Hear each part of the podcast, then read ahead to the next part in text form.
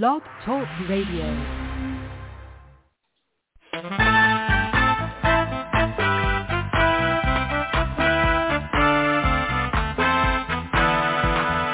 There is a watchman on the wall, bringing forth the written word of God to one and all. Are you getting ready? Will you stand or will you fall? Listen to on the wall. Listen to the watchman on the wall.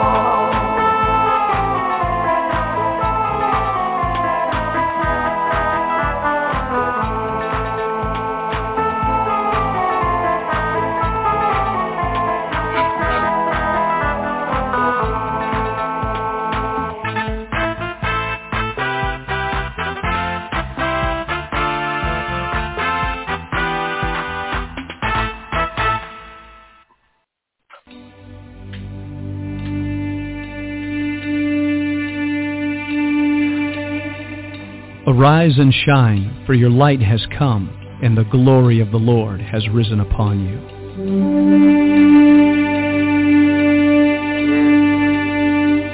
A new day has dawned. All over the earth, men and women are arising. It's time for the sons of God to awake.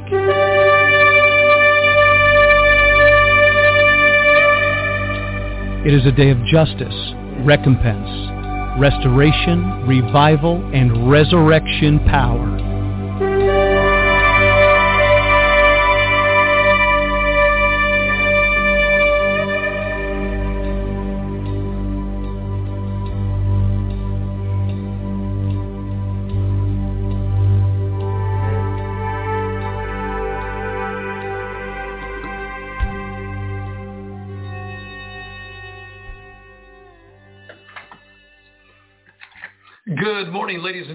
This is Vincent Xavier, pastor of New Wine Ministries. Great to be with you on this Tuesday. It's good to be back on the air. We have a lot to talk about today.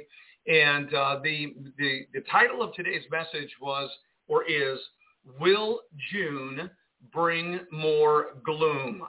Uh, we saw immediately at the end of May, we saw into the early beginning days of June that a tremendous amount of evil uh, was spawned throughout the United States. A lot of bad stuff is happening, but folks, we're witnessing the tip of the iceberg when it comes to what is about to happen in this country, particularly against Christian believers and anybody that is, uh, I'll tell you what, anybody that is really not walking close to the heart of Jesus Christ is going to be very, very vulnerable. And those who are, are going to be tested to the depths of their heart as to their faithful endurance as a believer in Jesus Christ. I believe that we have the true word of God. I believe the gospel is the greatest message ever presented in the history of the world, that there is no greater message than the message of the gospel, the good news concerning Jesus Christ. I mean, we're talking about something that transcends the glory of Moses and Abraham and uh, the Red Sea and the miracles and the signs and the wonders in the wilderness and King David and Solomon and the judges and all the things that have happened before us, all of the miraculous movings of God.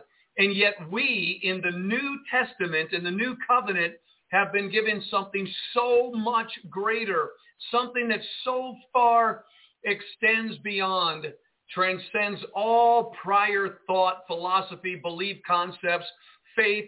I mean, we have been given the best of the best, Jesus Christ himself. That God so loved the world that he gave his only begotten son that whosoever would believe in him would not perish, but have everlasting life. And what does it mean to believe in him? I mean, the Bible says that the devils believe and they tremble. But what does it mean for you and I to believe in Jesus? Well, it means to adhere to, it means to be fully persuaded that his message is the real message. And therefore, we ought to take more earnest heed to the things that we have heard because the good news of the gospel is so good because it opens us up. It opens a door and Jesus is the door and it brings us into what we know as the abundant life an inward intrinsic quality of life that regardless the color of your skin, male, female, what side of the tracks you grew up on, the intrinsic value of knowing God through Jesus Christ, the abundant life. I mean, it's just so good. I mean, there's nothing that can compare. It's what socialists are looking for, communists are looking for, capitalists are looking for. Everybody in the world is looking for some system to provide happiness and joy and peace and, you know, equality. Well, it's only found in Jesus, the greatest manifesto ever written in the history of the world, the number one, most outrageous, most presented is the Bible. The New Testament particularly, it is a manifesto of the kingdom of God. It is the greatest manifesto ever written. And it's sad that in our days we're confronted by other streams or manifestos that are actually manifesting in our society today. We're going to talk about it. We're going to talk about what we're being confronted by. And if we don't talk about it, then we're not going to be prepared to fight it. As a very dear friend and I agree deeply, the entire book of Revelation was written so that we, upon whom the ends of the ends of the ages have come, we would be ready to handle what is coming. And without any foreknowledge, without any forethought, without knowing what's coming, you can't prepare for it. But if we know what's coming, then we can prepare spiritually, solically, physically. And so we're going to talk about it today. I'm going to hit you right up front here with something I've shared probably two or three times since we've been back from our journey. And it's known as the homosexual manifesto. And first of all, you know, we ask ourselves, well, what is a manifesto? So what I did as a really good student, I got the definition of a manifesto. The manifesto is a published declaration of the intentions, motives, or views of the issuer, be it an individual, group, political party, or government. All right, so that is what a manifesto is. Let me say it one more time. It is a published declaration of the intentions, motives, or views so, having said that, let's look at the homosexual manifesto. You say, well, homosexuals have a manifesto? You bet they do. Now, this manifesto has been enshrined in Congress, and it began in 1987 here. So, as to Congress in 1987 and implemented by the entropic U.S. Supreme Court in 2015. So what was the uh, outspoken purpose or the declared purpose of the homosexual manifesto? And I want you to hear it because you're in the month of June. It is the month of shame. The homosexuals call it the month of pride. We're not bigoted. Homosexuals can be born again. Homosexuals can be forgiven. Lesbians can be forgiven. Lesbians can be born again. Transgender people can be born again and forgiven, I think. I don't know how far that goes, but I'm pretty sure if there was repentance in the heart, it would probably be there. But I think you cross lines. My point is, is that we're not being anything other than God, just telling the truth and exposing what is in the darkness. Okay, so if you're a, a, homosexual, if you're a lesbian, if you're transgender, if you're a pedophile, if you are a uh, a pornographic, you know, whatever sexually uh, minded person you may be today, remember there is forgiveness and there is mercy and there is blood that has been shed for the forgiveness of your sin if you will acknowledge it to be so. But here's a reality. Now go back to 1987. This was the manifesto of the homosexual agenda. It was enshrined in Congress. And let's take a look at what it really means. So this is the declaration of the homosexual agenda. It was written, by the way, by Michael Swift, and it was uh, a, a, a piece of literature called The Gay Revolutionary. Now, you're in the month of June. It is the month of shame. It is not the month of pride. It is the month of shame for the nations of the earth that would tremble at the word of God, that would weep and sigh and cry for the abominations committed in the land. This is not a good thing. Okay, you can't steal God's month. You can't steal God's rainbow. You cannot steal God's intention for marriage, which is to produce a family.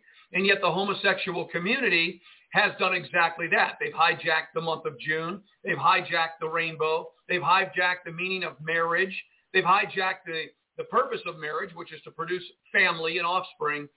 Now watch what happened. Now 1987, here's the, the stated goals, the stated intended purpose. Here's what we're going to do. Here's our manifesto. And I begin. And this is a quote. This is what they wrote. This is what Congress enshrined. We shall sodomize your sons, emblems of your feeble masculinity, of your shallow dreams and vulgar lies. We shall seduce them in your schools, in your dormitories, in your gymnasiums, in your locker rooms, in your sports arenas, in your seminaries, in your youth groups, in your movie theater bathrooms, in your army bunkhouses, in your truck stops, in your all-male clubs, in your houses of Congress, wherever men are with men together. Your sons shall become our minions and do our bidding. They will be recast in our image. They will come to crave and adore us. Women, you cry for freedom. You say you are no longer satisfied with men. They make you unhappy. We, connoisseurs of the masculine face, the masculine physique, shall take your men from you then. We will amuse them. We will instruct them. We will embrace them when they weep. Women, you say you wish to live with each other instead of with men? Then go and be with each other. We shall give your men pleasures they have never known because we are foremost men too. And only one man knows how to truly please another man. Only one man can understand the depth and feeling, the mind and body of another man. All laws banning homosexuality or homosexual activity will be revoked. Instead, legislation shall be passed which engenders love between men. All homosexuals must stand together as brothers. We must be united artistically, philosophically, socially, politically, and financially. We will triumph only when we present a common face to the vicious heterosexual enemy. If you dare to cry faggot, fairy, queer at us, we will stab you in your cowardly hearts and defile your dead puny bodies. We shall write poems of the love between men. We shall stage plays in which man openly caresses man. We shall make films about the love between heroic men, which will replace the cheap, superficial, sentimental, insipid, juvenile, heterosexual infatuations presently dominating your cinema screens. We shall sculpt statues of beautiful young men, of bold athletes, which will be placed in your parks, your squares, your plazas. The museums of the world will be filled only with paintings of graceful, naked lads. Our writers and artists will make love between men fashionable and de rigueur.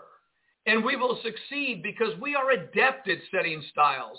We will eliminate heterosexual liaisons through usage of the redeeming the rainbow 203 devices of wit and ridicule, devices which we are skilled in employing. We will unmask the most, or we will unmask the powerful homosexuals who masquerade as heterosexuals.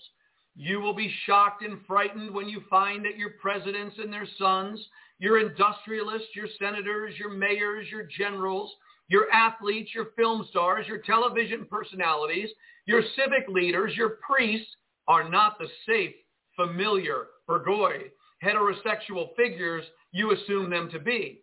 We are everywhere. We have infiltrated your ranks. Be careful when you speak of homosexuals because we are always among you. We may be sitting across the desk from you. We may be sleeping in the same bed with you. There will be no compromises. We are not middle-class weaklings. highly intelligent. We are the natural aristocrats of the human race. And steely-minded aristocrats never settle for less. Those who oppose us will be exiled. We shall raise vast private armies as Mishima did to defeat you. We shall conquer the world because warriors inspired by and banded together by homosexual love and honor are invincible, as were the ancient Greek soldiers. The family unit spawning ground of lies, betrayals, mediocrity, hypocrisy, and violence will be abolished. The family unit, which only dampens imagination and curbs free will, must be eliminated. Perfect boys will be conceived and grown in the genetic laboratory. They will be bonded together in communal setting under the control and instruction of homosexual savants. All churches who condemn us will be closed. Our only gods are handsome young men. We adhere to a cult of beauty, moral, and aesthetic. All that is ugly and vulgar and banal will be annihilated. Since we are alienated from middle-class heterosexual conventions, we are free to live our lives according to the dictates of the pure imagination. For us, too much is not enough. The, equi- the exquisite society to emerge will be governed by an elite comprised of gay poets. One of the major requirements for a position of power in the new society of homoeroticism will be indulgence in the Greek passion. Any man contaminated with heterosexual lust will be automatically barred from a position of in. All males who insist on remaining stupidly heterosexual will be tried in homosexual courts of justice and will become invisible men. We shall rewrite history, history filled and debased with your heterosexual lies and distortions. We shall portray the homosexuality of the great leaders and thinkers who have shaped the world. We will demonstrate that homosexuality and intelligence and imagination are inextricably linked and that homosexuality is a requirement for true nobility, true beauty in man. We shall be victorious because we are fueled with the ferocious bitterness of the oppressed who have been forced to play seemingly bit parts in your dumb heterosexual shows throughout the ages. We too are capable of firing guns and manning the barricades of the ultimate revolution. Tremble hetero, swine, when we appear before you without our masks. That you have never read this gay cult constitution before is pure evil from newsroom and journalists everywhere. The homosexual manifesto, disguised as help, yet to be fulfilled for minor attracted persons. No doubt the blanking U.S. Supreme Court will soon reread the homosexual manifesto and follow its directions once again. Wow. What is that?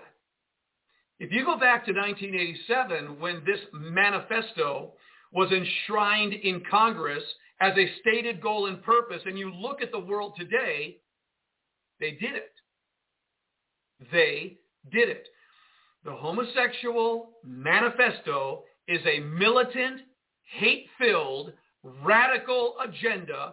And because of the clever cunning of putting homosexual people on the television screen in the form of comedy, it has been a jihad, a stealth jihad, if you will, into the American mind and it has infiltrated, as was said it would do, every sector of society.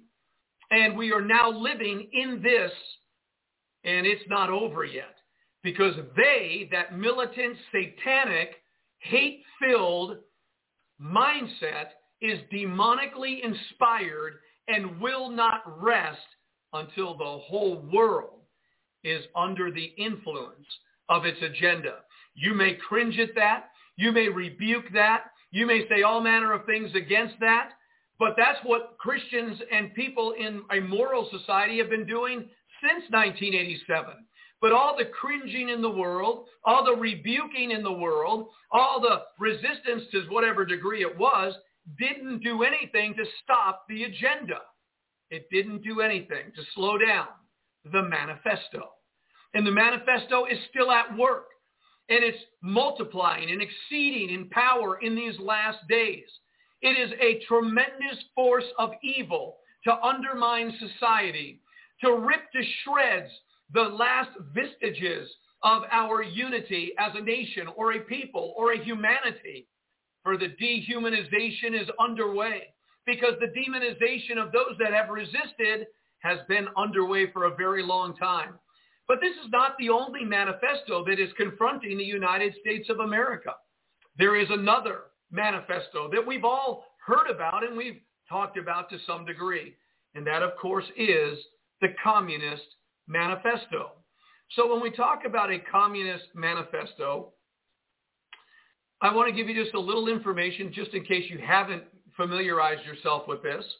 The Communist Manifesto, originally the manifesto of the Communist Party, uh, is a 1848 pamphlet. So in 1848, this manifesto was penned in a pamphlet by German philosophers Karl Marx and Frederick Engels. Commissioned by the Communist League and originally published in London just as the revolutions of 1848 began to erupt, the manifesto was later recognized as one of the world's most influential political documents. It presents an analytical approach to the class struggle, historical and then present, and the conflicts of capitalism and the capitalist mode of production rather than a prediction of communism's potential future forms. Wow. So the Communist Manifesto summarizes Marx and Engels' theories concerning the nature of society and politics, namely that in their own words, the history of all hitherto existing society is the history of class struggles. It also briefly features their ideas for how the capitalist society of the time would eventually be replaced by socialism. In the last paragraph of the manifesto, the authors call for a forcible overthrow of all existing social conditions, which served as a call for communist revolutions around the world. Now, another one of these articles about that is dealing with the Communist Manifesto and how it related to the homosexual agenda. And here's what it says. The following sections of our new draft program set forth our new basic political position on the question of homosexuality. So this was uh, written around 2001, and it's what the Communist Party that's an operation in America that is touting a socialistic agenda. And you know and I know that the Elizabeth Warrens and the Bernie Sanders and all the people in government today that are contrary to Christ, contrary to a society that's based on morality and values and principles, but are the most wicked, hypocritical people you've ever met in your life. Here's what they said their views as a communist party would be towards homosexuality. And I quote, as for intimate relations, socialist society will promote values of and create the conditions for personal, family, and sexual relations based on mutual love, respect, and equality. The revolutionary pro- proletariat is staunchly opposed to the attacks on homosexuality by reactionary forces such as religious fundamentalists and to all physical assaults on or discrimination against and government repression of homosexuals, which is to which is widespread, which is so widespread and vicious in the US today. In the new society, discrimination against homosexuals will be outlawed and struggled against in every sphere of society, including personal and family relationships. Now, Uh, right up front, before going any further, it's obvious that the Bible is then to be outlawed because the Bible is one of the harshest documents in the world, the original and the greatest manifesto from God himself, from heaven itself, contrary to the homosexual agenda because of what it does to a person's soul. I mean, it's such an abominable act that God called it an abomination. And God said that those who participate in it are useless. They are reprobate in their soul and in their mind. And that they are worthy of the punishment that happens to their soul. It is such an abomination. So in order for uh, direction here to be fulfilled, you must outlaw the Bible. And you must outlaw the people that preach the Bible. You must go to war against Christ. I'm trying to show you that the homosexual manifesto, the communist manifesto, they are working together to form a new society to silence the church, put out the light, trample upon the unsalty saltiness of the Christian community, to cause them to be capitulative, tolerant, and accepting of every evil and wicked thing. And whether you like it or not, it is happening en masse all over the world. The silent church today is okay in their little buildings to, pro- to promote their little programs, but they have not stood against the evils in our society. And this is why we are drowning in perdition as a humanity.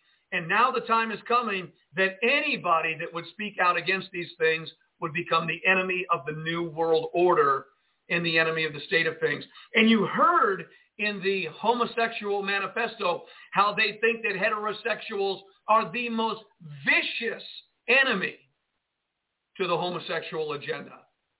Wow. Let me go a little bit further with this. Sexual and intimate relations between men and women in bourgeois society are lar- largely reflective and dominated by the ideology of male supremacy and male right.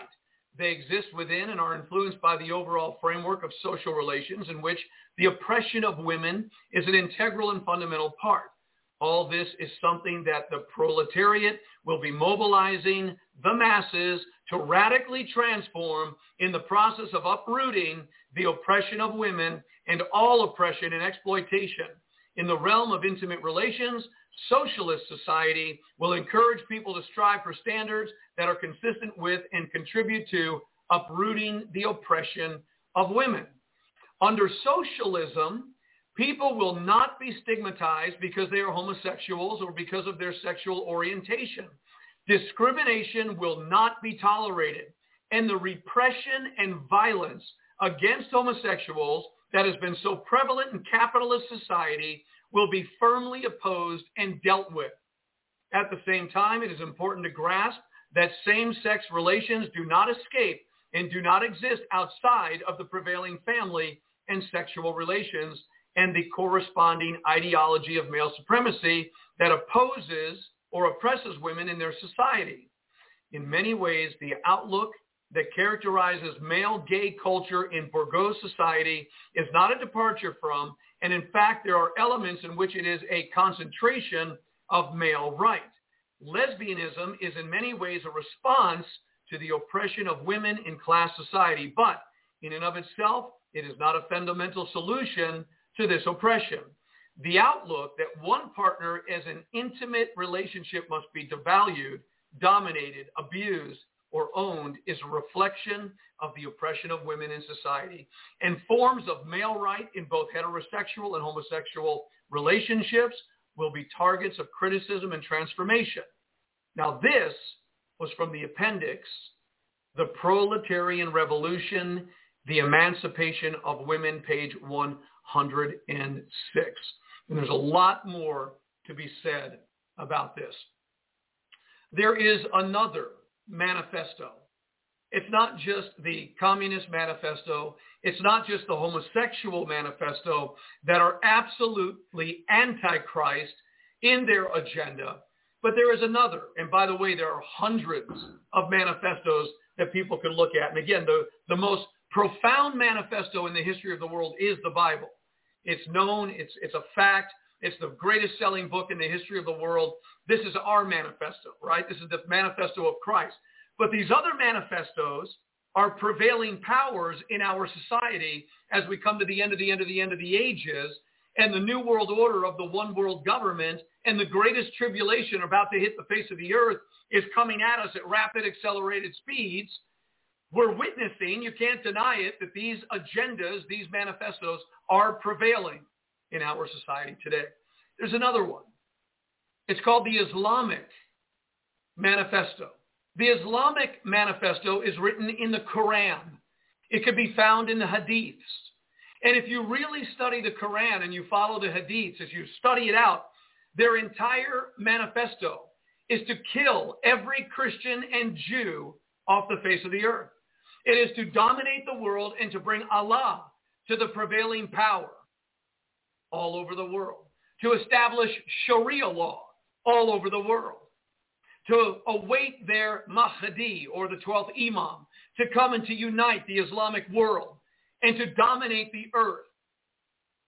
Now, these manifestos, these different streams are polarized. They're thousands of miles apart in their ideological thought, in their concepts, their ideas, their agendas, and yet they all have a common enemy.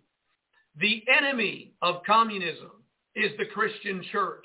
The enemy of homosexuality is the Christian church. The enemy of Islam is the Christian church. Why? Because Islam says Allah has no son. They are an antichrist force. And the gospel says God's only begotten son is Jesus Christ. So you and I are living at a time as Christians, okay? And all these pressures that began to come against the Christian church long ago are gaining speed and power and influence right now, which means that the greatest persecution against Christian believers, good, moral, spirit-filled, born-again, loving Christians who condemn what is obviously going to send people to hell, who have enough love to tell the truth about these evil forces of darkness. Satan is behind every one of them. And Satan uses Muslims and homosexuals and communists to further his own will, but then destroys their soul in eternal fire. Now, what does this mean? It means that you and I, Christians around the world, as the pressure is getting stronger, the influence is growing more and more, are the target of all these different manifestations, manifestos, agendas, stated purposes of the enemy of our soul. And we're living in the center of it. And we are the target. And God forewarned Christians everywhere. God forewarned Christians everywhere that a day would come upon this earth and from generation to generation, men and women of God have had the responsibility to study the scriptures to see whether or not they were that generation. And after 50, 40-year generations or 2,000 years, here we are. And we are witnessing in our generation more Bible prophecy being fulfilled and unveiled before our eyes and seeing the extreme pressures of the dark powers that are now been, have been released to bring as much persecution and destruction against everybody and anybody that resists the narrative of the darkness and ultimately the target of all streams is the Christian church. Many in the church have already capitulated. Many have already become tolerant.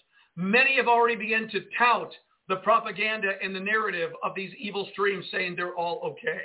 Whether it's abortion, homosexuality, whatever it is, the tolerance has grown in the Christian church, which means large portions of what we call Christianity have already been hijacked. They've already fallen away. They have already turned away from Christ because they didn't want the pressure or the resistance long ago, which was light in comparison to what's coming, to have any part of putting an end to their pretended, you know, gospel theme or church environment. They were willing to say nothing to a sin-sick world so they could gather people in, tell them nice fairy tales, serve them cotton candy, sweet sermons to make them feel good that had no spiritual depth, no spiritual power, just a reality, just a reality. Now, with large portions of the Christian church having bowed their knee to the image of Baal, there are fewer Christians in the world that are willing to stand up in the face of this adversity. And yet the Bible teaches us that it is the responsibility of every true believer to stand as salt and light in the midst of darkness and decay. The futility, the vanity of the evil is so obvious, and yet people have taken it serious. People have taken the powers of darkness to be a serious movement. When in reality, Jesus Christ defeated the powers of darkness 2,000 years ago. The devil has been stripped of all authority and power. He has no real, genuine power but to lie and to deceive. And so he has lied to people of communism, of Islam, of homosexual backgrounds, and has made them his minions to carry out his lies and to demonstrate some force and power, whether it be military, atomic, nuclear, or just violence and hatred. It's his spirit operating in human beings that have fallen prey to him. And it appears as though he is so powerful, but it's so futile, so vain, so empty, so non-serious that it's hilarious that people have actually fallen for it and believed it. And it has become a reality or a manifestation of that deception, that delusion, that this power is real. But in reality, it was defeated 2,000 years ago. Jesus Christ defeated the powers of darkness. He disarmed all of his enemies. They were defeated and disarmed, which means they have no feet, they have no arms. They slither on their belly like a serpent, just like God said they would. So the slithering serpent has become a great red dragon. Interesting. Interesting. Huge swaths of believing churches have fallen away. They are only Christian in name. They are not standing. They are capitulating. They are tolerant. They are silent on the issue because they do not want the pressure. That means that the fewer that are standing up or have been standing up and have been experiencing the opposition of the enemy, the forfeiture of their 501c3s, the infiltration of their churches, the threat against their prosperity gospel of financial wealth or imprisonment, the fear and the pressure has quieted them down. At the most critical time in the history of the church age, when all Christians everywhere should be shouting from every housetop, the loudest that could possibly be, the church is silent on communism, silent on homosexuality, silent on Islam. They have fallen for the trick. If you say anything, you're a bigot. If you say anything, you're a homophobe, you're an Islamophobe, you're a commuphobe, or any other phobe. You're full of fears and bigotry. Your, your narrow-minded views are not welcome in our society. So, in other words, they have built the new society. It's not something that will come. It has been under construction for a very long time. Now, God is in control. That's my hope. That's your hope. But that doesn't mean we negate our responsibilities to be the light bearers of truth in a society of darkness. We should not allow our saltiness to become unsalty because then it's good for nothing but to be trampled underfoot of men. We are still responsible as believers to be the light of this world. Jesus said to the believers of his day, you are the light of the world. Don't put a bushel over your light. Jesus said that the light was supposed to expose the darkness, that we were to have nothing to do with the darkness, but rather reprove it in its unfruitful deeds. The church is bailed out, and even fewer are going to remain in these last days. Does God have a message to the church today in this exact moment in light of everything we've spoken about? Does God really have something to say to you and me today?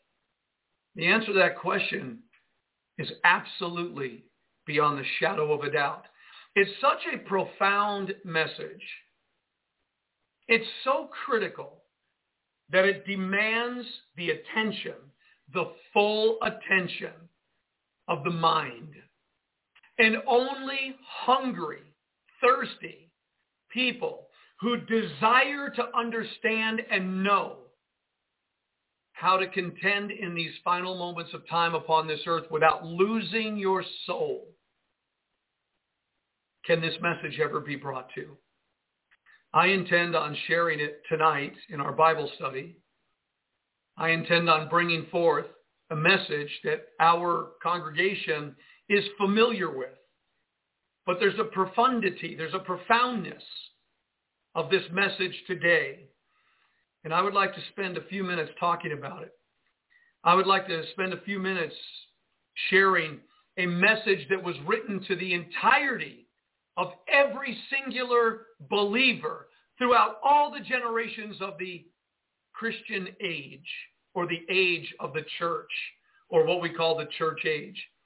There is a message in scripture that warns believers, believers, not the world. It warns believers if they do not overcome what will happen to them. It encourages the believers that if they do overcome, what will be the reward of their victory? But it really terrifying to understand a clear, simple, pure message to all believers. What we think are the most insignificant to the most that we think are the most profound. There's a message to all of us. And there's pressure coming. And we live in the day where the greatest tribulation, thlipsis is the word for tribulation, the greatest pressure to ever hit the face of the earth is coming. It's here. It's been here. But the strength, the substance, the weight of the pressure that is coming, if one is not pressure proof, through abiding through the fiery trials of their daily walk with God, so that their faith will be like gold that cannot be destroyed, right? If you're not pressure proof, you will be crushed under the pressure that is coming in our generation.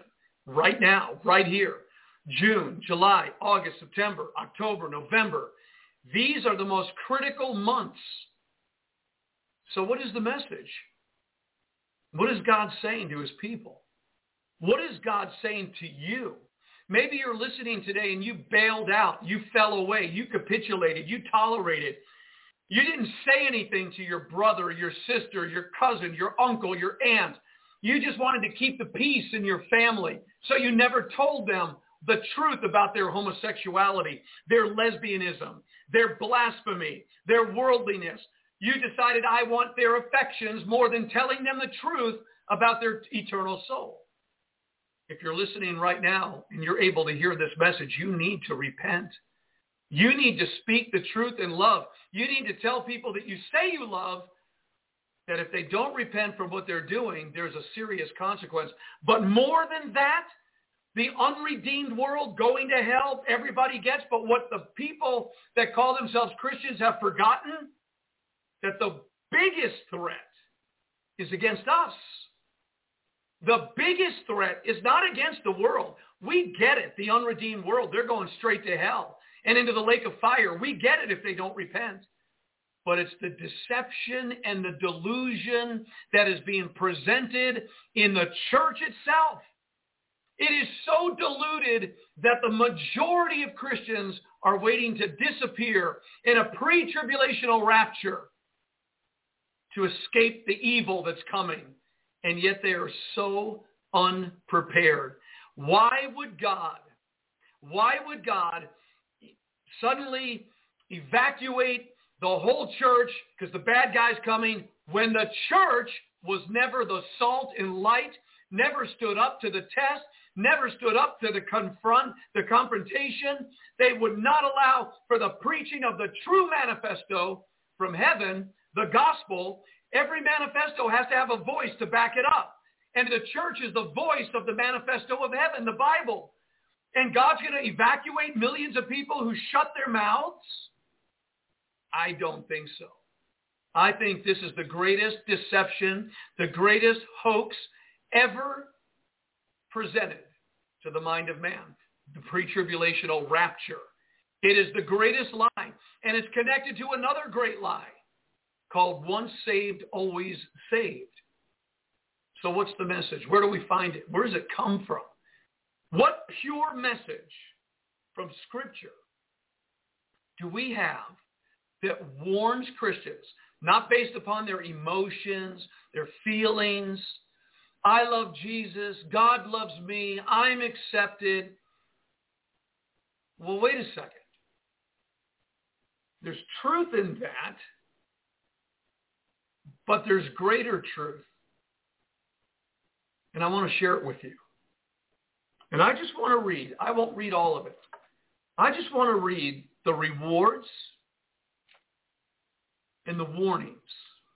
All believers throughout the church age. It began 2,000 years ago in the book of Revelation.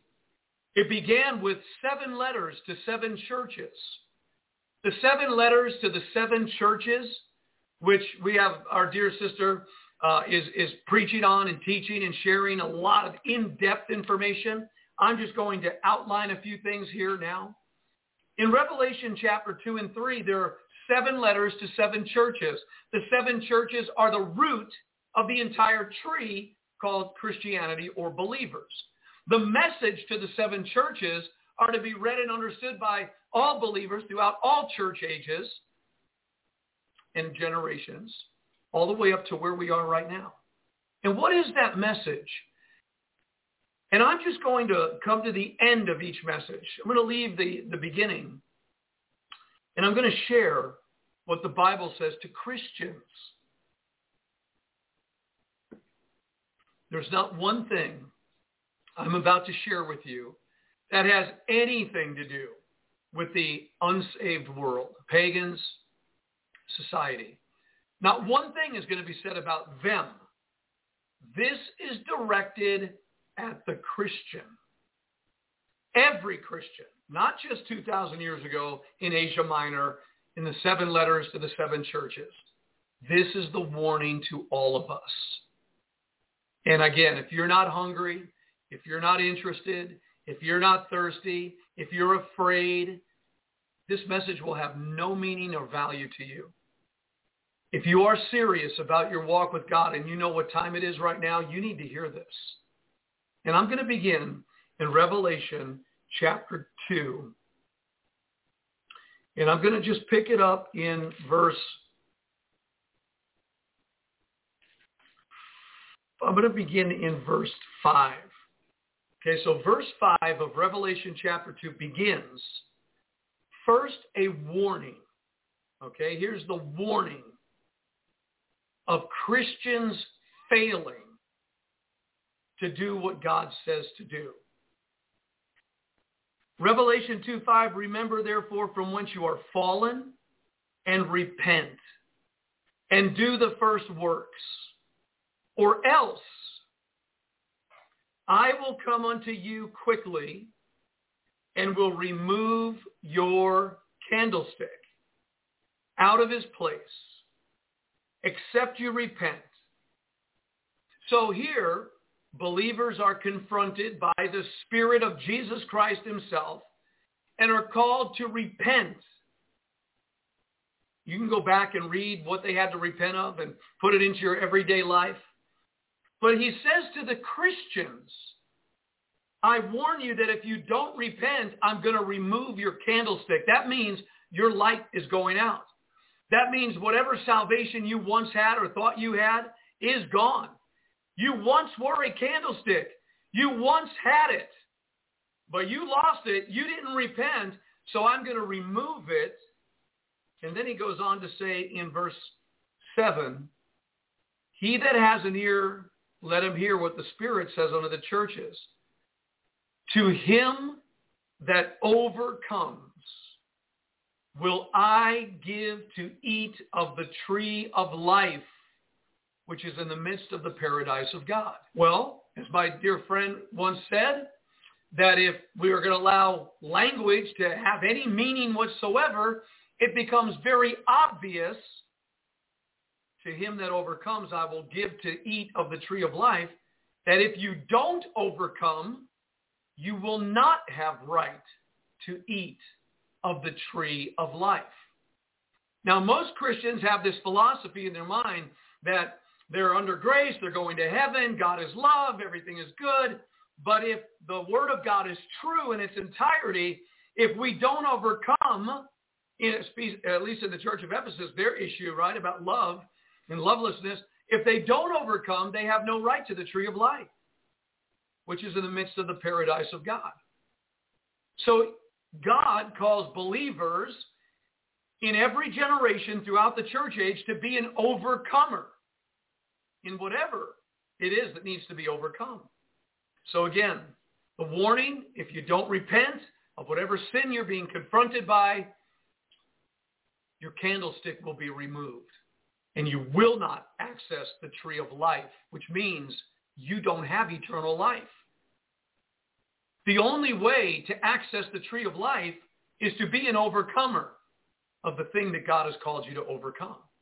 We go on just a little bit and we read in verse, let's go to verse 10 of Revelation chapter 2. This was the second church, the church of Smyrna. And it says in verse 10, fear none of those things which thou shalt suffer. So he's warning the church that a time of suffering is coming, but he said, don't fear it. Behold, the devil shall cast some of you into prison, that you may be tried, and you shall have tribulation ten days. Here's the admonition. Be thou faithful unto death, and I will give you a crown of life. If you're not faithful unto death, there will be no crown of life. He that has an ear, let him hear what the Spirit says unto the churches. He that overcomes shall not be hurt of the second death.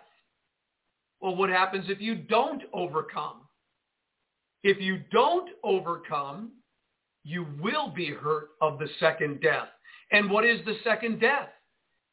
You go back to Revelation chapter 20, the first resurrection, blessed and happy are they that have part in the first resurrection. The second death has no power over them. The second death is when we physically die and go into the grave. During the thousand years, we stay dead, or those who don't go in stay dead. And then after the thousand years, the dead are raised. They go to the judgment seat, and then a sentence of death is passed upon them, which is eternal. That's the second death. He that overcomes shall not be hurt of the second death. So if we don't overcome, we are not going to be resurrected in the first resurrection if we were to physically die. Think about that. That's what it says. And we will not have a crown of life because we will remain dead. During the millennium, in the grave, afterwards, our souls being brought before God and an eternal sentence upon us of death, cast into the lake of fire. Christians don't believe this today. They don't believe this is possible. And yet here, the very letters to the churches, we are told, if you don't overcome, you'll be, you'll be struck with the second death. You'll have no crown of life. You will have your candlestick removed. You will not have access to the tree of life. Well, the third church, the church of Pergamos, we're just going to go down a little bit. He says, verse 16, Revelation 2.16, Repent, or else I will come unto you quickly and will fight against them with the sword of my mouth. Who's he going to fight against? The believers, the Christians. If they don't repent, repent from what? Well, it gets into all kinds of false doctrine, doctrines of uh, licentiousness, doctrines of fornication, doctrines of Baal, doctrines of Balaam, the once saved, always saved doctrines, eating things uh, committed to idols. I mean, you can go out and do the study, but the bottom line is Christians were living in that environment and they were told, repent or else I'm coming quickly and I will fight against you with the sword of my mouth. Christ is going to fight against people that once believed in him? Yes. And then verse 17, he that has an ear, let him hear what the Spirit says unto the churches. To him that overcomes will I give to eat of the hidden manna, and will give him a white stone, and in the stone a new name written, which no man knows, saving he that receives it. So if you don't overcome, no new name, no hidden manna, no white stone, no new name written therein, that's a reward for the overcomer. The one who does not overcome is going to be fought against by Jesus himself, the sword of his mouth. This isn't to the world. This is to believers. The next church is the church of Thyatira. Again, a lot of bad stuff. And it says here, I mean, it's a heavy duty, heavy, heavy duty. And I'll just read it out of verse 26. I'm going to go all the way down to 26. And he that overcomes and keeps my works unto the end, he who endures to the end shall be saved, right?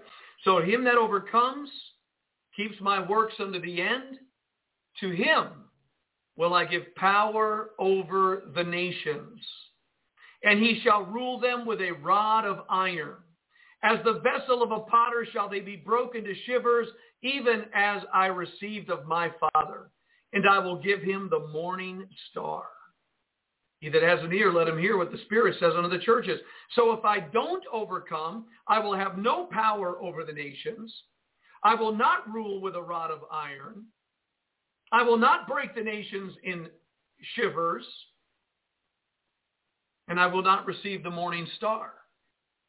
If I don't overcome, and you read that list of what was going on in that church about idols, sacrifices, false doctrine, licentiousness, lightness. I mean, it's just so obvious that this was a church that was so lukewarm and compromised and, and, and intolerant. And I mean, it just wasn't strong. And he says, if you don't overcome this lukewarm attitude, right?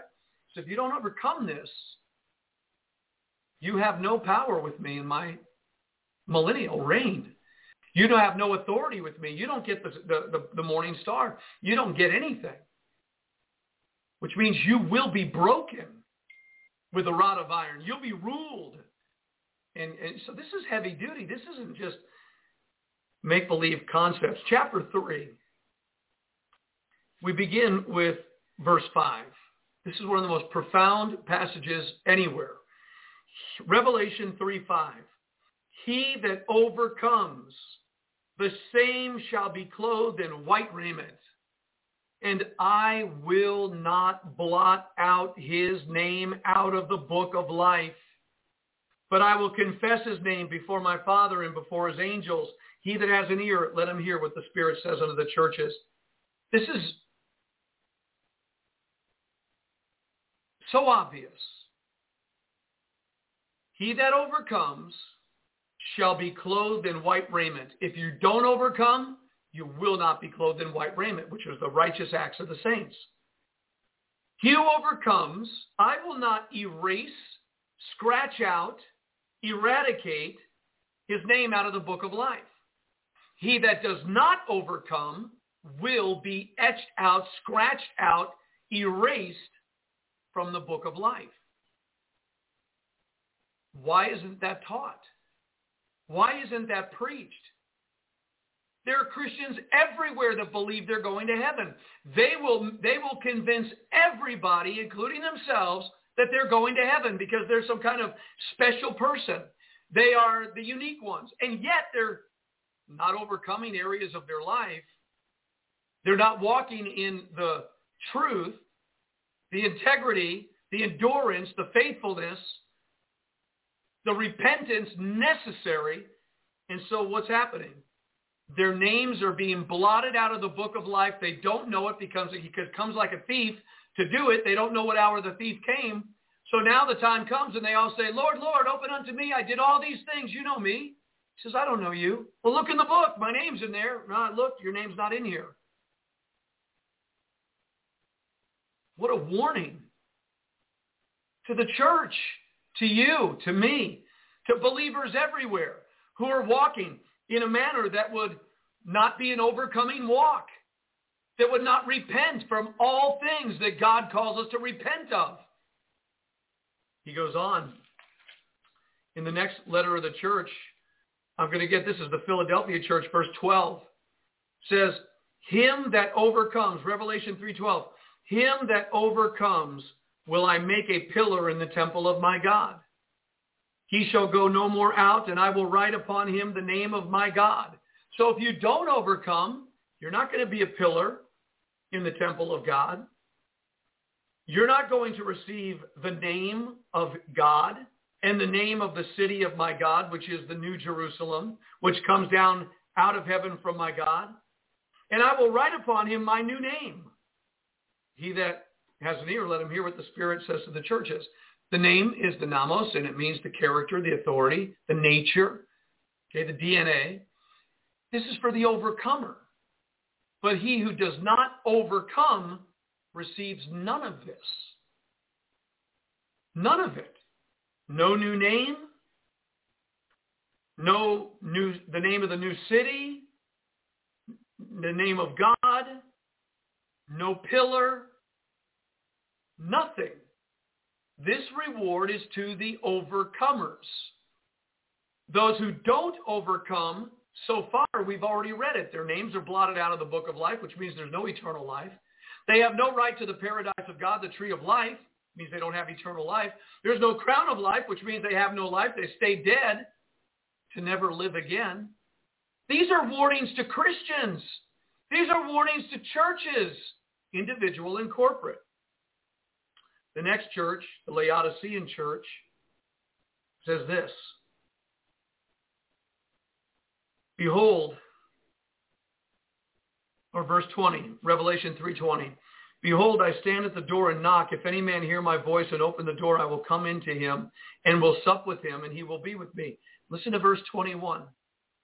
To him that overcomes will I grant to sit with me in my throne, even as also, even as I also overcame and am set down with my Father in his throne.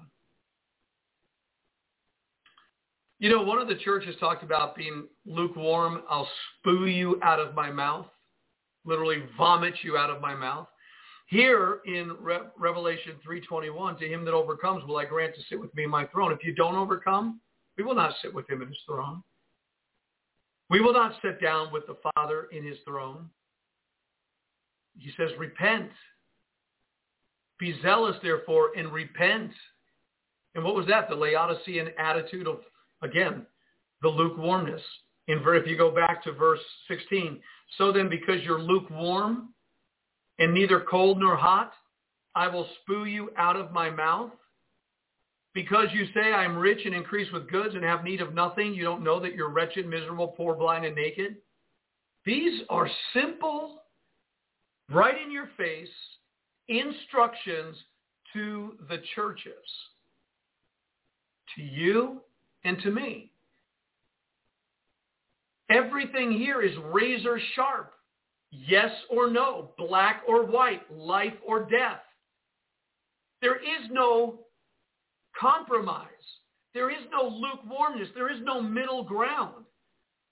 We either live the way that God has called us to live in this sin-sick world, untouched, unspotted, undefiled, or we keep on getting defiled and spotted and corrupt, never repenting, and there is no salvation in that. You see, that's too radical of a thought for the modern day church who doesn't even want to read the book of Revelation. And you know why they don't want to read the book of Revelation? Because it exposes the hypocrisy. It exposes, I go to church and Pastor so-and-so is there and I hear a really cool message and I'm so happy while I'm sinning like the rest of the world. With a false security, I'm going to heaven one day. because I'm a good person. It's not what the Bible says. I mean, shouldn't it be in a time when pressure is ready to hit the church? And what is pressure going to do? It's going to, it's going to press every one of us as to who we are. Either we're going to capitulate, we're going to bend, we're going to bow, or we're going to be broken. Or we're going to continue in a delusion, believing a lie that we're saved when we're really not saved.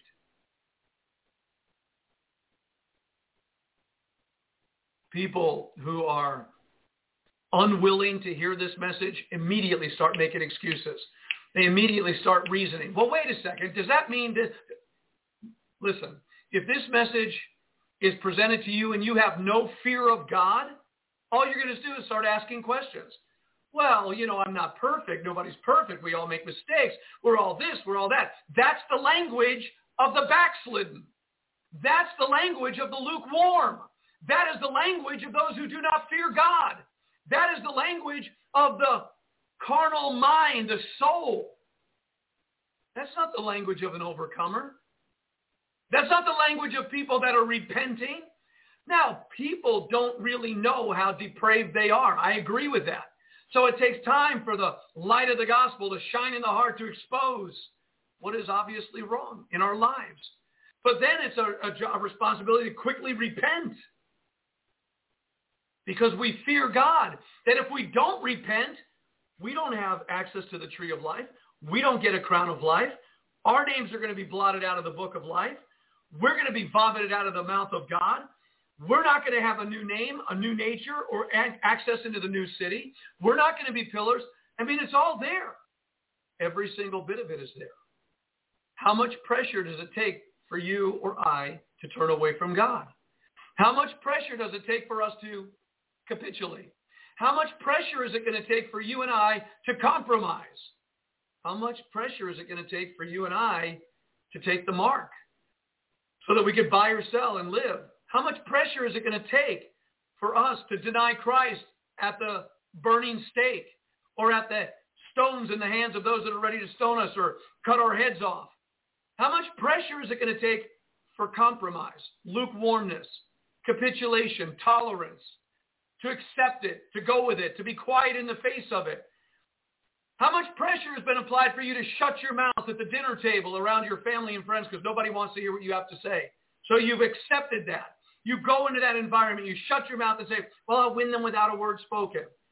No, you are the voice of the manifesto of heaven. Not too many people want to go down this path. Not too many Christians are ready to face what's coming down the pike. Not too many Christians are repenting of their carnality and flesh and human-natured activities. Not too many people are getting in there out of desperation to root out of them their lust and their pride and their jealousy and their false imaginations and their delusions. No, they're very content to be just who they are. They're very content to think that all is well. The devil's not bothering me. You know why he's not bothering you? Because you're not a threat to him. He's got you. He's got you with the lollygagging ideas. Oh, everything's okay. If you're not being confronted by the devil, if the world is not confronting you, if you're not confronted by your own flesh, something's wrong with you. And what's wrong is you've already been eradicated. Or at the, you're, you're right there at the door. You're being weighed in the balance like everybody else. I mean, if you're not struggling against, if you're not like salmon going upstream, if you're not warring against the carnality of your own mind, the thoughts of your own flesh, the nature of your own fallen human being, if you're not tapping into the new creation, the divine nature, the mind of Christ, and laboring to get above that negative flow, if the world has conquered you already by shutting you up, or your society or your environment, you just don't talk about it anymore because it was too conflictuous, something's wrong with you. That hunky-dory may be a deception because you stop pressing in. The pseudo peace you have may be coming from I gave in. I stopped fighting. I don't want to battle anymore. So you have this peace, but it's not the peace that comes through the victory of overcoming. When we're confronted with a battle, we've got to fight through so that genuine peace will come. Because that whole battle was designed to purify our hearts, to make us gold. I, I'm not saying anything the Bible is not saying. And I'm trying to show you the streams of manifestos coming from the satanic that are going to get more and more intense. So in the last days, the multitude of many hearts are going to wax cold and many are going to fall away from the faith. And there's going to be a great eradication of names out of the book of life and people don't even know it. It is the great delusion. I will send a lie, God said. I will bring a great delusion that they'll believe a lie. The greatest lie is I'm saved and going to heaven. When in reality, there's no, there's no preacher of rapture.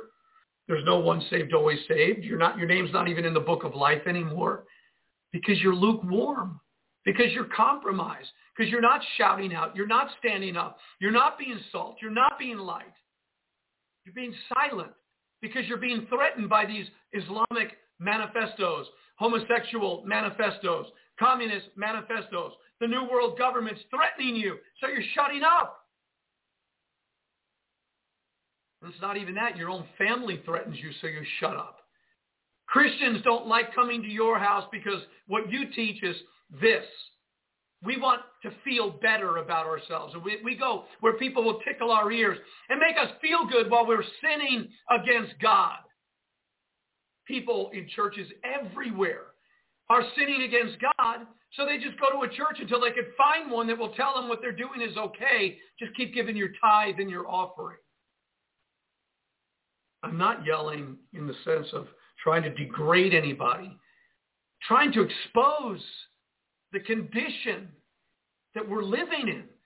And we're so deep into it, it's almost like we can't see anymore. The obvious truth of Scripture is right here. Those seven letters were to seven churches. That confrontation that God has with the people were not the unredeemed or the unbelievers, but with the so-called redeemed and the so-called believers. I'm going to fight you with the sword of my mouth. You were once a Christian, but God says, I'm going to fight you? My God. What kind of Christianity has been preached from the pulpits today. If this does not put the fear of God in every one of us to live an obedient life, humble ourselves before God, and yes, I'm going to use the word obedient, obedient, obey, discipline, disciple. We're too proud to be instructed. We're too proud to bend. We're too proud to fear the living God. I don't know what people are believing, but it's here and it's coming.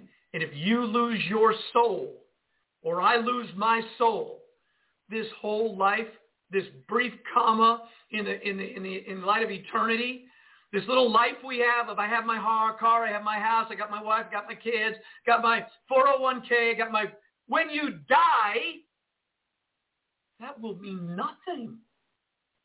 Zero. And if you go to hell and you're in hell and death until after the uh, until after the millennium, and you stay dead, and then you awaken after the millennium, and now the final sentence of a lake of fire, where hell and death and those who don't have their names in the book of life will be cast into the lake of fire. What does this brief breath mean here on earth? You're a Christian.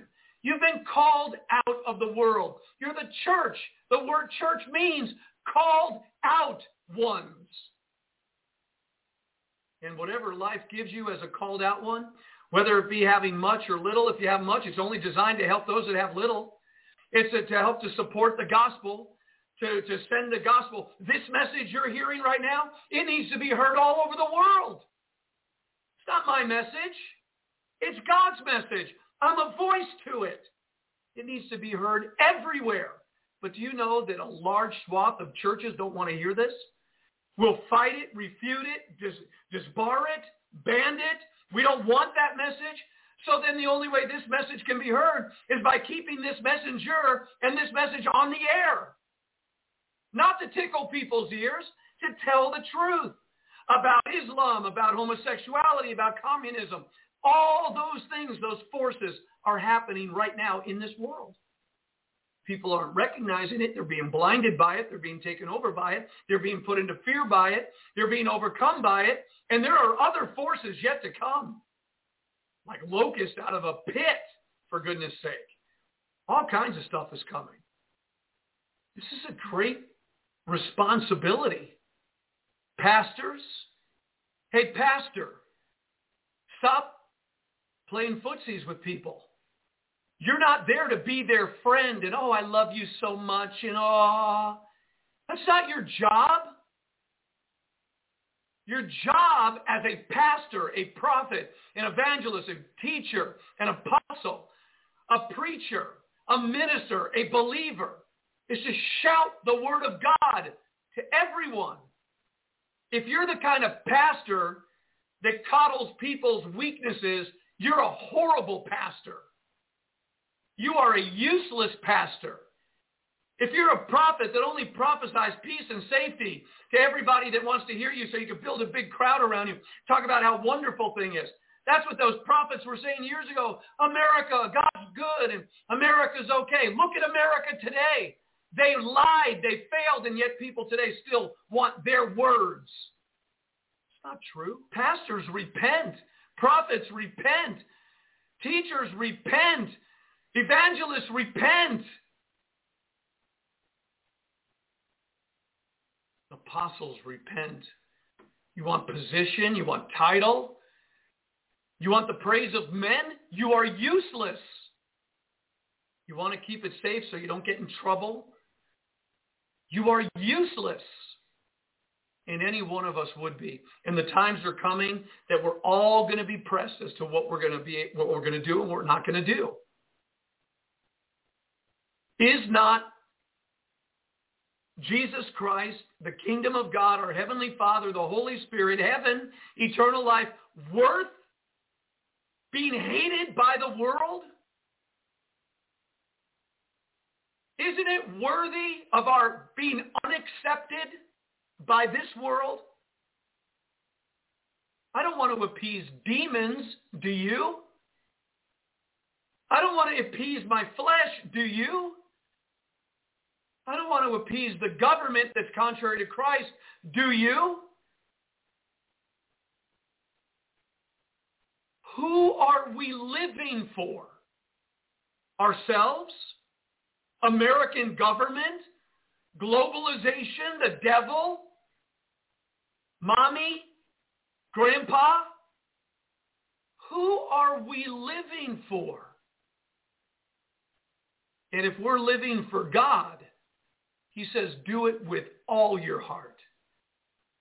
God will not accept a 99.9% offering a 99.9% surrender. He's the God of all or nothing. He's the God of all or nothing. And you, if you give God everything and you just keep finding that you got problems and things you're working out, that's not an issue. If you're going after God with all your heart, I don't care how many problems show up in your life. You'll overcome every single one of them, and the Lord may return before you're finished, but he knows your heart. But don't give this, my heart follows the Lord while we live in this compromised, lukewarm, nauseous state of existence. I mean, some Christianity is just pure nauseism. Don't let that be who we are. Don't let it be who you are. The times are coming. You heard the manifesto of the homosexual community. We will stab you in your heart if you resist us. We will take you to the homosexual courts and try you if you speak out against us. If you say anything against Allah in the Islamic manifesto, we will cut your head off. So the question is what? So what? If I tell you your homosexuality is an abomination to God, and if you don't repent, you're going to be eternally damned, and I tell you out of love, that's your problem. My hands are clean. If I tell you that Allah has no saving power and that Muhammad was a false prophet, so what? I'm telling you because there's no salvation in Muhammad. If I tell you that the communist agenda and socialism is absolutely, without Christ, an abomination to God, and that their prevailing power is demonic, so what? There's no salvation in communism. There's no salvation in capitalism. There's no salvation in socialism. There's no salvation in democracy. There's no salvation in a republic. The only salvation is in the person of Jesus Christ. And if I don't tell you that, then what's the point?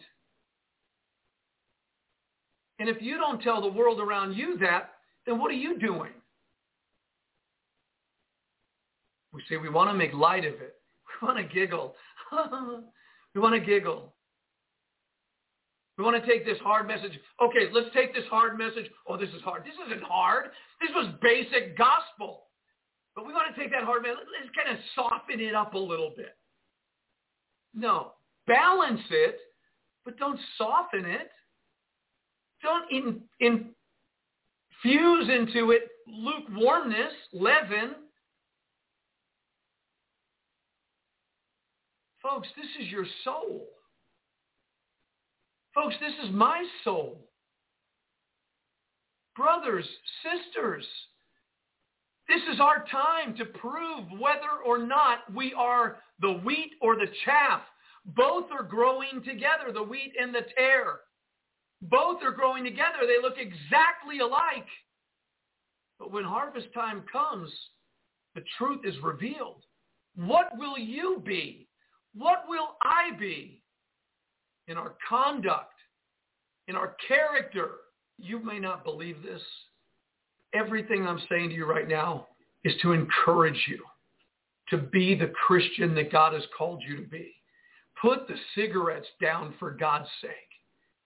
Put the cigarettes away. Knock it off. Put your porno away. Get off the pornographic. And if you need deliverance, search out a deliverance ministry. Put your alcohol away for God's sake.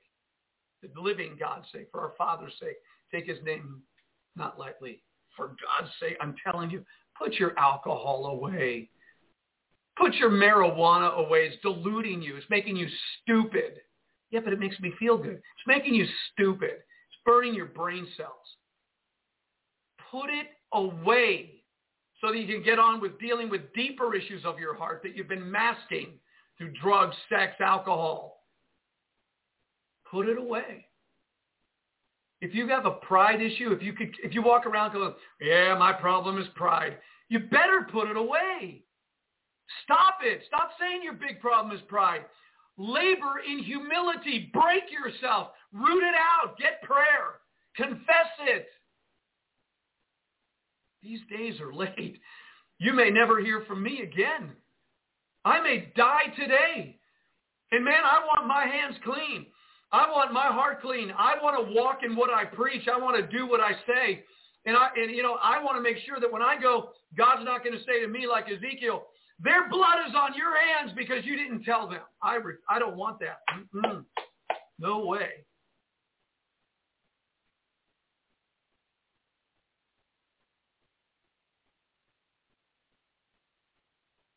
Come on, church.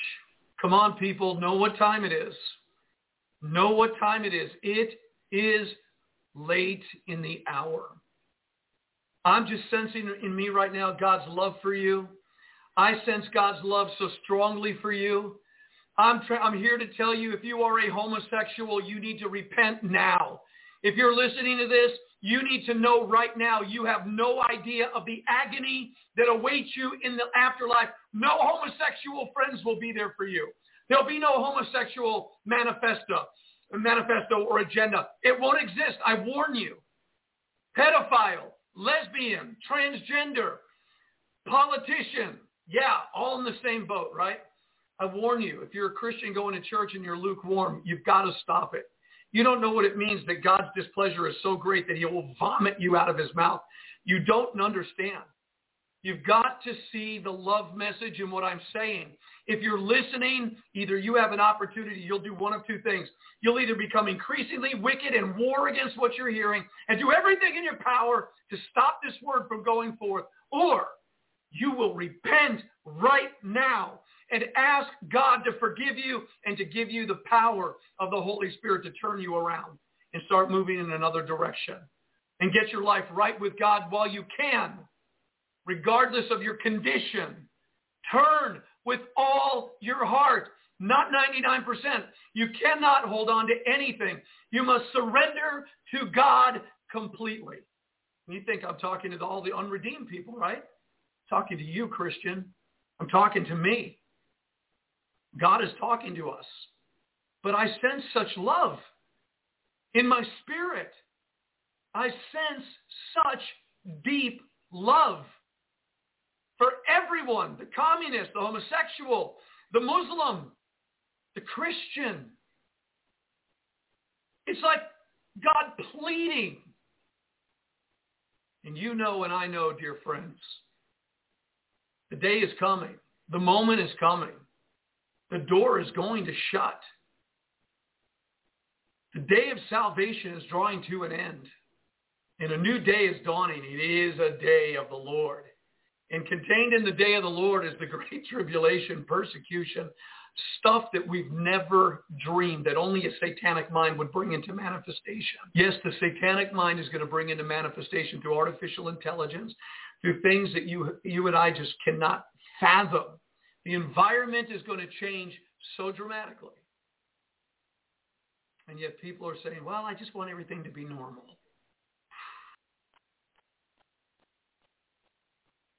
It's not normal.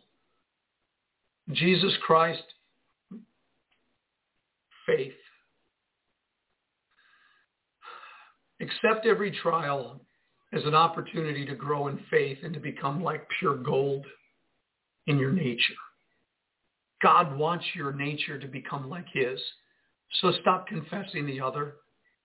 Stop speaking out of your other mind, the carnal mind. Stop emotionalizing everything. Walk in the Spirit. It takes a long time, but listen, this man you're looking at right now, this has been a 40-year journey for me, and I have been so messed up I have had so many issues in my life that I've had to work out. I'm a human being. 40 years the Lord has been working to condition and groom me. And the only thing that has kept it going in the right direction is repentance, confession, genuine desire to become. Oh, has that been challenged at times? Boy, were there early days of backsliding and falling away and tripped up and pressure, insanity. You have no idea who's talking to you right now. But you have to see the vessel as someone fashioned in the hands of God. Isn't coming from man-made, self-assertive, Bible school. And there's more. We've got more. We labor more. But isn't this the time to really stand up for Jesus who stood on the cross for us? Isn't it really time to say, you know what? I'm tired of being a lukewarm Christian. I'm tired of being quiet and silent and shut up. Give me a rooftop to go shout from. What, what has happened to me? What has happened to me? That my biggest daily problem is about my own personal problems. What is that? I've got some friends that are on the chat line. I want to come up and say good morning to some people. We'll open the telephone lines. I got Brother Kevin Hauger saying good morning, and I gave my good morning back to Kevin. By the way, um, Kevin and anybody else out there listening, um, Pastor Melissa Fletcher, Melissa and Chad, listen to me. The Feast of Tabernacles is going to take place October 9th. I need you right now October 9th. And oh, by the way, I'm going to put something on the screen for anybody right now that's heard this message and is like, man, I need to talk to somebody I need to talk to somebody. I need prayer, right? I need prayer. I need you to call the number I'm putting on your screen right now. Okay? The number is 479-233-3774. If you're sitting there going, man, I need prayer. I need to talk and pray with somebody. Call the number. I'm going to leave it on the screen throughout the duration. The Feast of Tabernacles is going to take place October 9th through the 16th this year. We are four months away. We are asking God to make it the most bountiful harvest months for those that are cooperating in the feast of the Lord that sowed their Shavuot Pentecost offering. We are blessing the next four months of harvest, not only of manifested things of, of, of outside, but internal, like what we're talking about today. Melissa, Pastor Melissa, if you're still listening in chat, we want you to come and be some of our guest speakers for the Feast of Tabernacles. You have depth, and we want you to come and want you to share the Word of God. Brian and Kathy, I don't even know if Brian and Kathy are out there right now. Let me go see uh, I, if Brian and Kathy are listening today. Um, let's get this up here. Um, Brian and Kathy, you are cordially invited. You have four months to prepare for this, to come and speak as guest ministers for the Feast of Tabernacles. If we make it that far and the doors are still open to it, I think in the wisdom of God, we probably are going to have a gathering, even though the world may be spinning out of absolute control. So I want Kathy and Brian to know right now, Feast of Tabernacles, October 9th through the 16th, guest speakers. Pastor Melissa, Chad, Fletcher, guest speakers. I want to say good morning to Cindy Messman, our dear sister Cindy. God bless you and your love and your hospitality gift to the body of Christ. I want to say good morning to Brother Paul Yek. Paul, good morning to you, sir. God bless you, overcoming man of God, in the name of Jesus. May God fulfill every desire of your heart. May it be focused and clear and sober. Good morning to Joyce and Ken Young. God bless you, Joyce and Ken. Dear friends, special, mag- magnificent potential all around, waiting to explode in the purposes of God's kingdom. Stay close to the heart of Jesus. David and Nicole. Good morning, David. God bless you. It's good to see your name up there. We need to talk. Give us a call. Jody Keene, all the way from Florida. The rapture will happen around Feast of Trumpets. Well, I'm not sure what we're talking about there, what rapture we're talking about.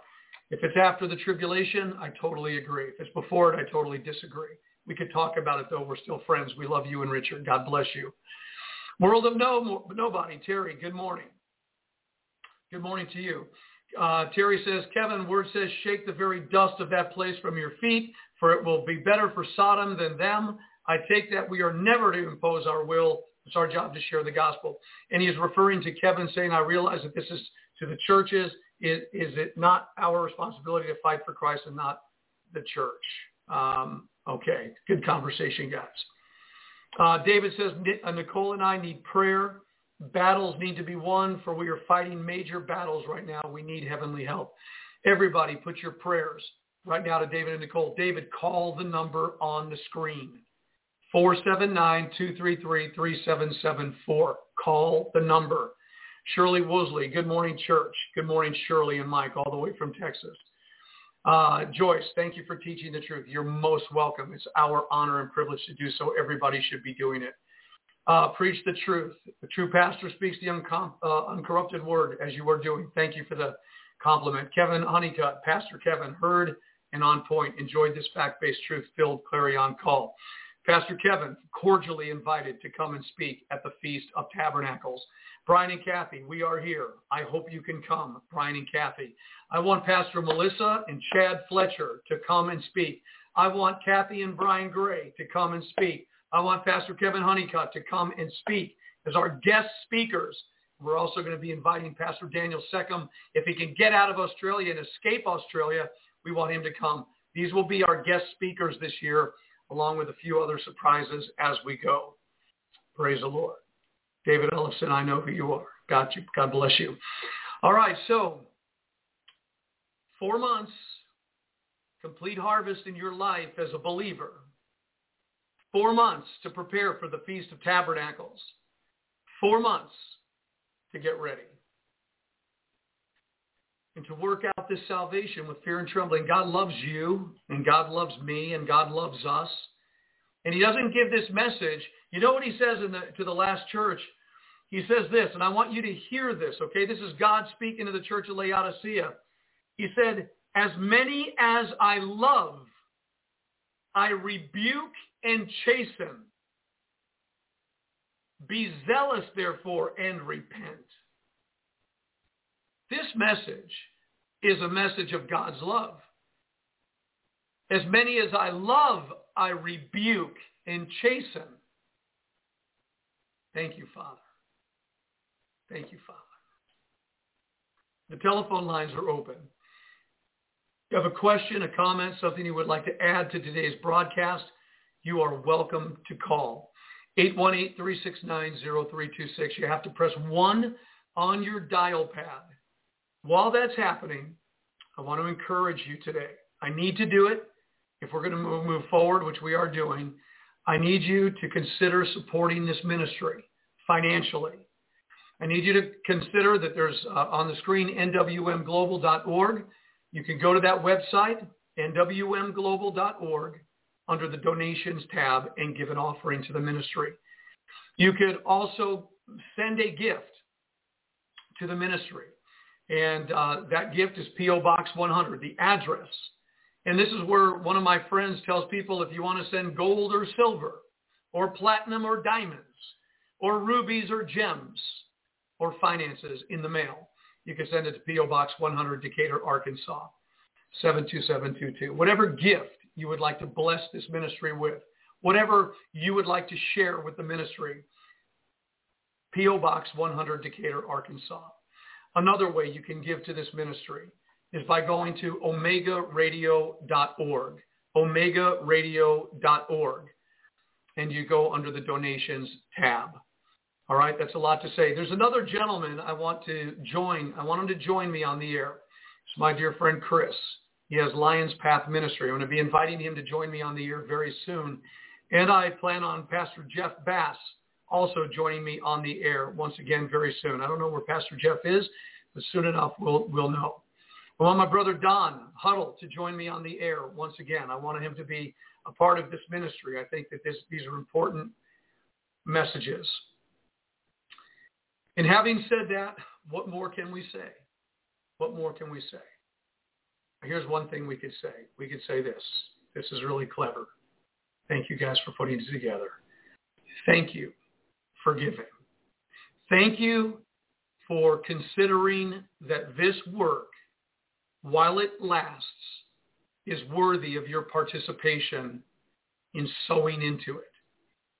Thank you for looking at this ministry and saying, it's not a cheap ministry. It's a ministry I want to sow big into. And big to the widow were her two mites. Big to others will take everything over the top. We can no longer shyly ask people to support this ministry. Four months of harvest. We'll keep doing the work that God puts in our heart to do, and we are asking you to, to support what we're doing. We're asking you to participate and partner and get involved. We're asking you to do it in a really big way, whatever that means between you and God. Thank you for giving because you love the Lord and you believe that this ministry is acceptable of your giving. Now, we're getting ready today for our Tuesday night Bible study, our Wednesday night Bible study tomorrow, our Thursday night Bible study Thursday, our Saturday evening Bible study, our Sunday afternoon Bible study. And by the way, if you haven't known, in the midst of all that is happening, we're about to be part of a wonderful wedding between Blake and Callie. And we'll talk more about that as they give us permission. But there is a great wedding coming up. It's going to be on July 4th and we have been invited to uh, participate in the officiating of that wedding at the church New Wine Ministry. That's going to be July 4th on Monday. We're excited about that. We're excited about God being God in a godless society.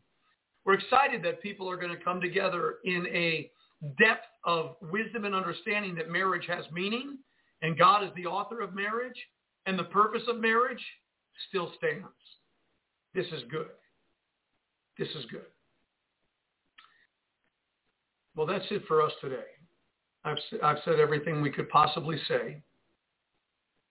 A couple of comments. Kevin Hauger, like the pages, subscribe to the stream.